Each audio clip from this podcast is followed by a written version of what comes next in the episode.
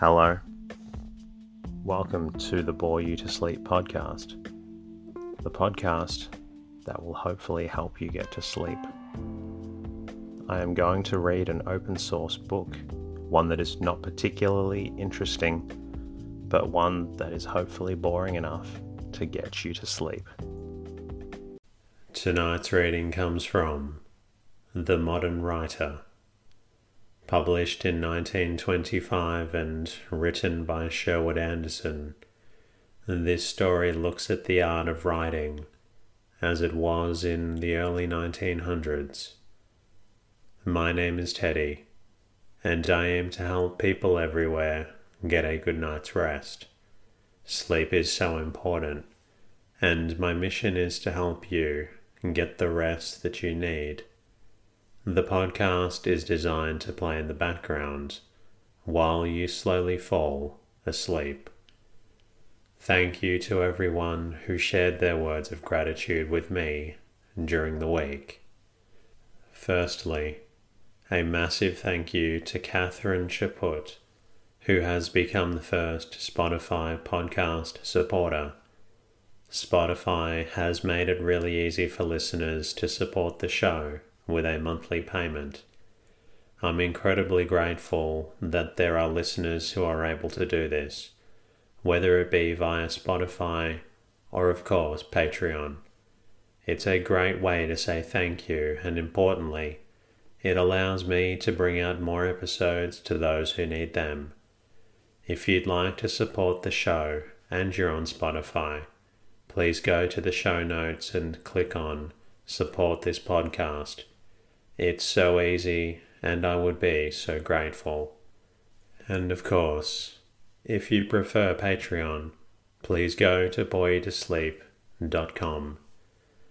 Thank you also to everyone who contacted me through the website.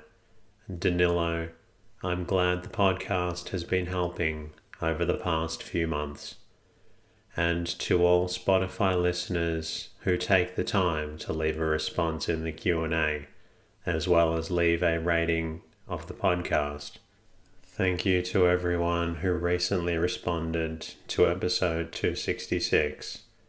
Addie, Joseph, Darth Maul, Ashley B, River of Rage and Joan B5 Paul. And for episode 265, Anna, Maeve LA, JP, Dimitri, Sedan Olga Savati, and Archie. Amazing responses from you all. It's extremely challenging to read out every response, but I'm going to try and read out a few. If I do miss you, it's not because I don't appreciate you, and I please welcome you to let me know via the website. If you find the podcast beneficial, please be sure to subscribe as it helps out the podcast. And of course, share with a friend and leave a review in your podcast app.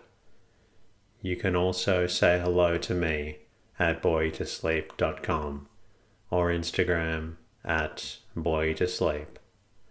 In the meantime, lie back, relax, and enjoy the readings. The Modern Writer by Sherwood Anderson. After all, it is not very strange that we in America have been a long time coming to the beginning of something like a national literature. Nations are not made in a short time, and we Americans have been trying to make rather a large nation in a compact small country in which for hundreds of years the same people have lived, slowly building up traditions, telling old tales, singing old songs. The storyteller or the poet has something in which he can rest. People grown old as a people on the same land through which old rivers flow looking out for generations upon the same great plains and up into the same mountains, come to know each other in an intimate way, unknown to us here. The son, following in the footsteps of a father, dreams old dreams.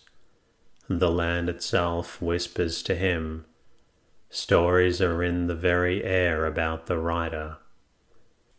They spring up out of the soil on which for many hundreds of years people of one blood have been born, have lived, suffered, had moments of happiness, and have died. In America, the writer is faced with a situation that is unique. Our country is vast. In it are to be found so many different conditions of life, so many different social traditions, that the writer who attempts to express in his work something national is in an almost impossible position. At best, as yet, he can only snatch at fragments. California is not Maine. North Dakota is not Louisiana. Ohio is not North Carolina. We are as yet strangers to each other. We are all of us just a little afraid of each other. Time only can weld us together make us one people, make us understand each other. And in understanding alone is the real love of comrades. That is the beginning of a real love of our country. Now I am an American writer, and I have been by critics in general classed among that rather vague group known as the moderns. I have set myself here to speak to you on the subject of modern American writing. The whole business of expressing definite opinions is new to me. I am in my nature a teller of tales, not a preacher, and I have been told that in trying to address any considerable number of people on a large subject, it is a mistake to try to cover too much ground. That the writer should confine himself to the making of a few points. But how am I to do that on such a subject as modernism? I do not know. As a matter of fact, I have, within the last year, written a book on the subject, a book called A Storyteller's Story and in it there are, I believe, something like a hundred and thirty thousand words. Now that the book, half a tale, half an attempt to put down certain notions of my own, is written, I look forward eagerly to the getting of my hands on the proofs. There are so many things I shall not succeed in getting said, even in a large book as everyone knows, there is in the world at this time what is broadly termed a modern movement. It has expressed itself in a great many ways in a short time within the last fifteen or twenty years. It has practically revolutionized painting all over the world. It has crept into the writing of prose, into the making of song, into the sculpture, into architecture. Although you may not realize it, the fact is that the neckties worn by many men in our city streets and the dresses worn by the women have been influenced by the movement. The street scene of the American city is becoming more colorful, designs are bolder, the modern movement is beginning to express itself in buildings. In our residences, we are less inclined to copy the impulses of old lands. Architecture, long one of the most dead and dreary of the arts as practiced in America, is becoming alive. It will become every year I believe, more alive. But it would be impossible for me, in a short article, to speak in any general way on so broad a subject. It will be enough if I can give you some notions of what the present day American writer is faced with, what conditions he has to meet, what difficulties are to be overcome, what, in my opinion, is making American writing so bad, and what in present day conditions tends to make it better as no man can speak of the writing of a country without saying something of the history of the intellectual life of the country, I shall have to begin by speaking of that. It is, I think, pretty well understood among us that the intellectual life of America had its home nest in New England our culture is as yet a puritanical New England culture.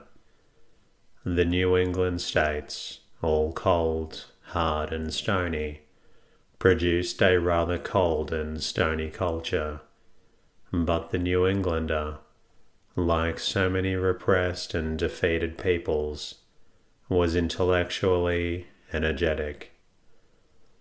He spread his notion of life out over the country, living as he did in a land where the ground was cold and comparatively unproductive underfoot, and the skies cold and forbidding overhead. He spent a great deal of his time cultivating God. His art impulse was non sensual, intellectual, Life to the New Englander was not to be lived here and now. Life was to be spent in preparation for a life after death. Love of his fellow man did not enter into the New Englander's scheme, and the arts were made the servants of morality. There was so much of life of which the New Englander was forbidden to speak toward which he did not dare be too sympathetic, that as a result, and while New England ruled, gentility and respectability became the passion of our writers. In literature, sins might be committed in France or in some vague place far away, like the South Seas. But among the heroes and heroines of the writer's fancy, there must be no sin, as that was a quite impossible supposition, inasmuch as the writer must after all deal with human beings. The writers found a way out. The good and the bad man notion was played up to the limit. Women in books became all virgins or adventuresses the good man had a hard struggle before him, but he always ended by getting rich and marrying the Virgin, after almost falling into the clutches of the adventuress. The puritanic mind was satisfied. It was made happy. The man reader of the books could always in the end follow with satisfaction the fancy of the writer and end by becoming a millionaire. And the woman reader could in fancy get married, not as so often happens in real life by using methods that would shock the Puritan beyond recovery, but simply by virtue of inherent goodness and virginity. It was a kind of patent formula that always worked in books and in books and in the movies, it still works pretty well. If any of you want to become writers and want to succeed, it is still the best of all formulas to follow. It all fitted in so neatly, you see. For while in our schools and colleges, and in our literature, the Puritan, the New Englander ruled, People were pouring into America from all over Western Europe. the cold blood of the men of the north was being mixed constantly with the warmer blood of the south. Italians came, the Greeks and the southern Slavs came in hundreds of thousands. The intellectual life of the country was being formed and controlled by English Protestants, while the physical American was being built up of a mixture of all the bloods of the Western world. And the process is still, I believe, going on. In our political thought, the Adamses of New England, with their desire to establish an intellectual aristocracy, are still, I believe, more powerful than Lincoln, the artist Democrat. And although by the world in general Whitman is recognized as our great American poet, I have heard of no general movement to introduce him into our public schools to take the place of a decidedly second rate and imitative New Englander, Longfellow. I am sure that almost everyone nowadays knows that there is at this moment something happening in the spiritual life of the American people. In the first place, there has been for a long time now, and particularly among our younger men and women, a rather intense boredom with the more obvious impulses of our American life. There is a new restlessness that is more and more expressing itself in individual revolution against the social laws and customs of another age. Old gods are dead, and we have all gone hunting new gods. Men and women are seeking expression for their lives in new and bolder ways and everywhere among writers the modern is but the man who is trying to give expression to the newer impulses of our lives in books, in song, in painting, and in all the others of the seven arts. You must understand, of course, that as a nation we have put something across. Coming to America as we did, in reality, scattered herds of peoples from dozens of European countries, often not speaking the same language, not having back of us the same traditions, spreading ourselves out rapidly over a vast country, cutting down forests, building railroads and bridges over rivers, mountains and deserts, learning to know each other a little in the process building cities and towns, making the mines produce, making the land produce. We had for a long time need of all our energies for purely physical purposes. A poet or a painter in California in 49, or in the Middle West in Abraham Lincoln's day, would have been a nuisance and a pest. A man I know was during the war arrested and sent to jail for being opposed to war, and I was discussing his fate with a friend. He ought to be sent to jail, said my friend. He ought to be hung. Any man ought to be hung who doesn't know any better than to be right when all other decent, healthy people in the world are wrong. However, let me return to my theme. I am trying to sketch briefly some of the conditions that are at the bottom of what I conceive to be going on nowadays in American writing.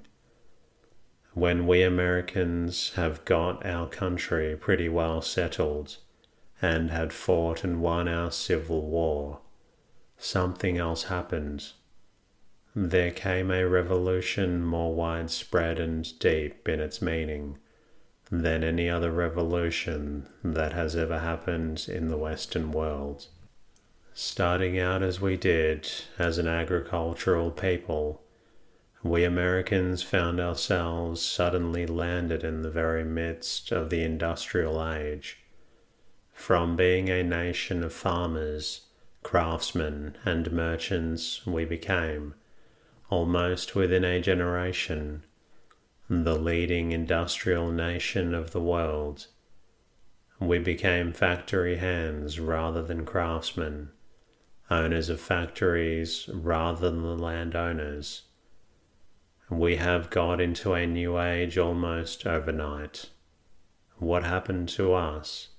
Standardization for one thing.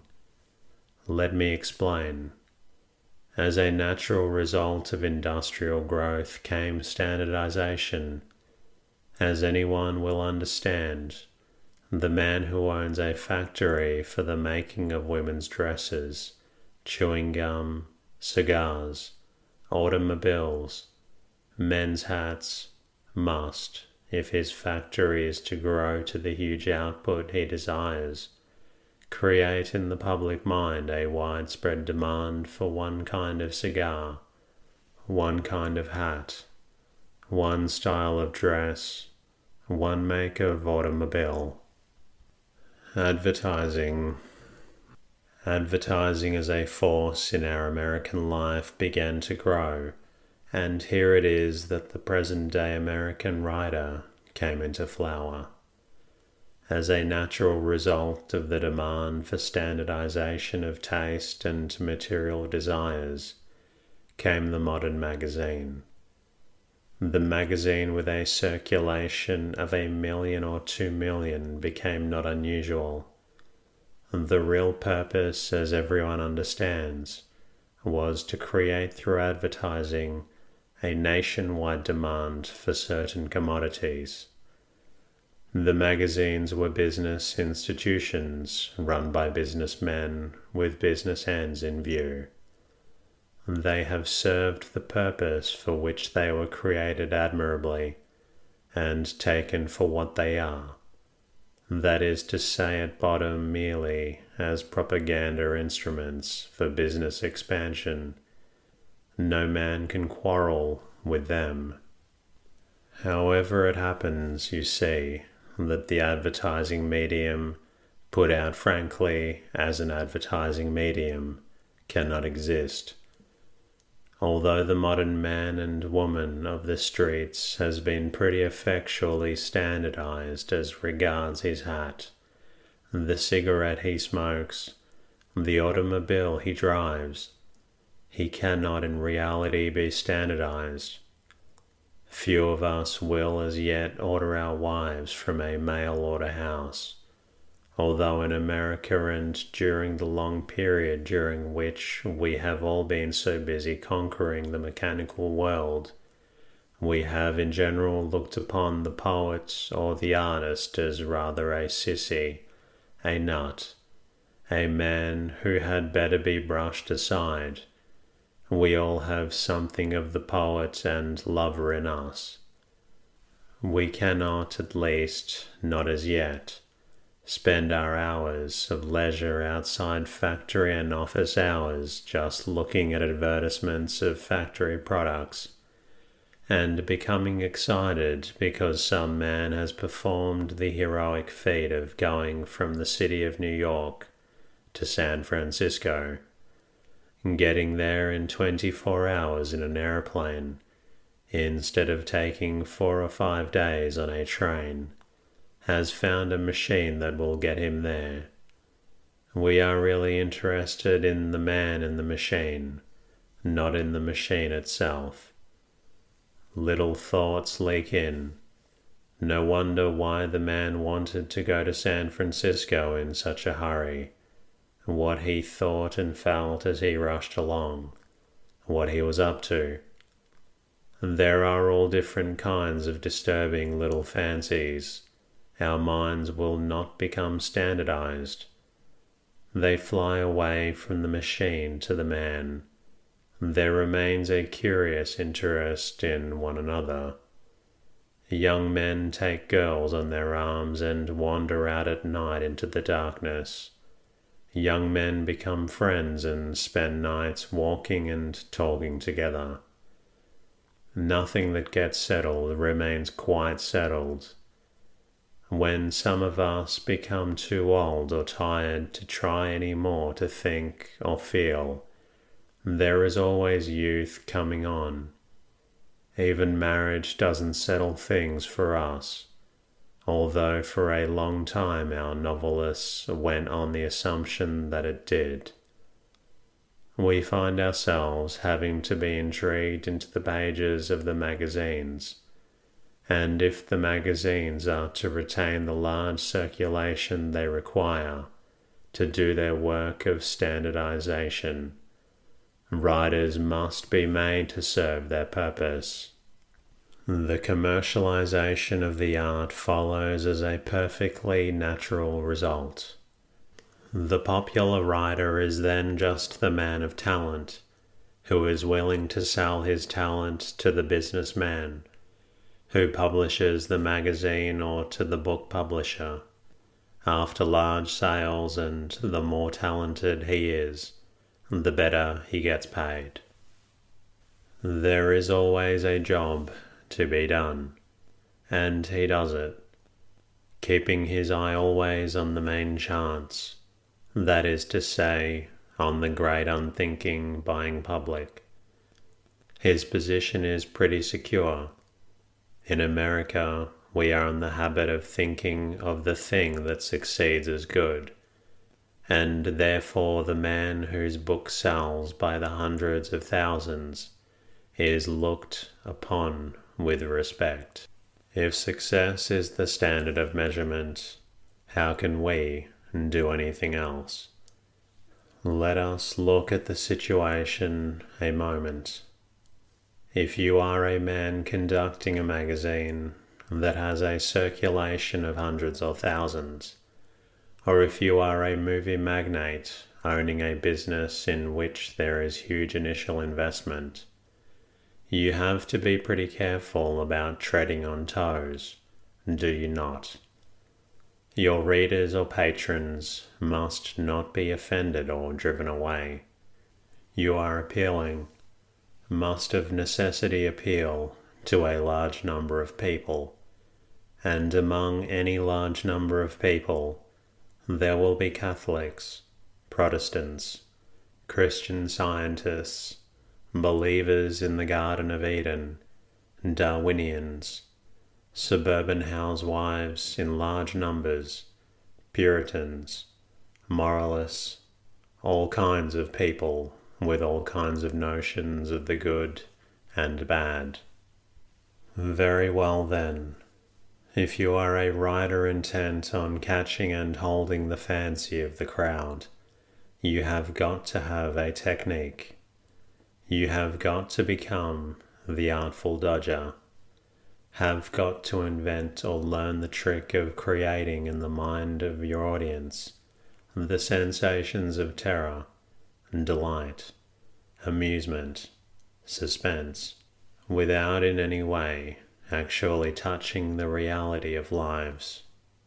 At the county fairs back in Ohio when I was a boy, there used to be a kind of faker who went about with a machine. Into this machine he put a pound of sugar and started it going. It whirled about with great rapidity and produced a kind of cloud like candy concoction that looked tremendously inviting. A pound of sugar would make a bushel of the stuff, but when you had bought a bag of it and put a whole handful into your mouth, it melted away to nothing. That is in reality the effect desired in the manufacture of any popular art. It is the effect produced in reality by all the successful men by the realists who pretend to give you photographic reproductions of life itself, by the respectable fine writers of the more conservative magazines and publishing houses, as well as the men who fill the pages of the cheap adventure magazines, the men called by the newspaper fraternity the bunk shooters you must seem to give a lot while really giving nothing. No one must be hurt. no one must be offended. No one must be made to think or feel. Keep it up and you will get rich. To actually touch people's lives is the unforgivable sin. Both thinking and feeling are dangerous exercises, and besides, people do not like them. You have got to get a special technique, but if you are a writer and can do it successfully, you will be mighty well paid. Why there are any number of writers in America who receive from two to three or even five thousand dollars for single short stories, and if they are lucky and also sell movie rights, they often get two or three times that much. Writers of the popular sort often make incomes of bankers or brokers, live during the summer in villas in Maine or in the California Carmel Highlands drive expensive motor cars, own yachts, and have a simply splendid time, apparently, and never during a long lifetime make a single contribution to the art of writing, or write anything that a living soul would ever think of reading after the writer has died or his temporary vogue has passed. I hope you understand, however, that all this has nothing at all to do with the art of writing. That is to say, in any sense in which real writers of the world, men who have cared something about their craft, have always thought of it. These men have no more to do with the art of writing than the average American movie star has to do with the art of acting all the men who make the girls' heads you see on the covers of our American magazines have to do with the art of painting. It is all a kind of special thing. You live in San Francisco and write dialect stories concerning an imaginary kind of people who live in a Dutch settlement in the Pennsylvania hills, or you live in a New York hotel and write stories about cowboys or heroic lumberjacks. It is totally unnecessary to know life, and in fact, it will be better for you to let life alone. Life, you see, is a complex, delicate thing. Anything may happen in life, we all know that. People hardly ever do as we think they should. There are no plot short stories in life. All the clever tricks by which effects are to be got on the printed page are in reality a selling out of ourselves. If it is your purpose to live in a pasteboard world, you have got to avoid storms. There is always that huge, comfortable, self satisfied American audience made up of all kinds of people with little prejudices, hates, and fears that must not be offended. To know men and women to be in the least sympathetic with them in their actual trials and struggles is a handicap.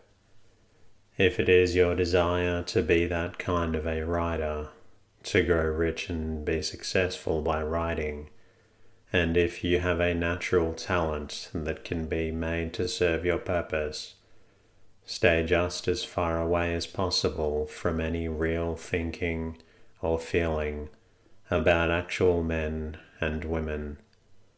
Stay in the pasteboard world. Believe in your heroic cowboys and lumberjacks. Go to the movies all you can. Read the magazines. Go to the short story schools and learn the bag of tricks. Spend your time thinking up plots for stories, and never by any chance let the plots grow naturally out of the lives and the hopes, joys, and the sufferings of the people you are writing about. That is the road to success. And now, men and women, I am afraid you will think me an ill natured fellow. I have spent so large a part of my allotted time here in speaking of what, in my opinion, is tending to make writing in America so bad. It doesn't seem right. I must remember that I am from Chicago, a highly cultured center, surely, and that in Chicago we have a motto. Our city mayor got it up several years ago, and for a year or two it was plastered about everywhere on the walls and billboards of the city. Put away your hammer and get out your horn, it said. Now I shall try to do that. And that concludes tonight's readings. I hope you've enjoyed listening to this story, and I also hope that you're feeling a little drowsy. Until next time, good night.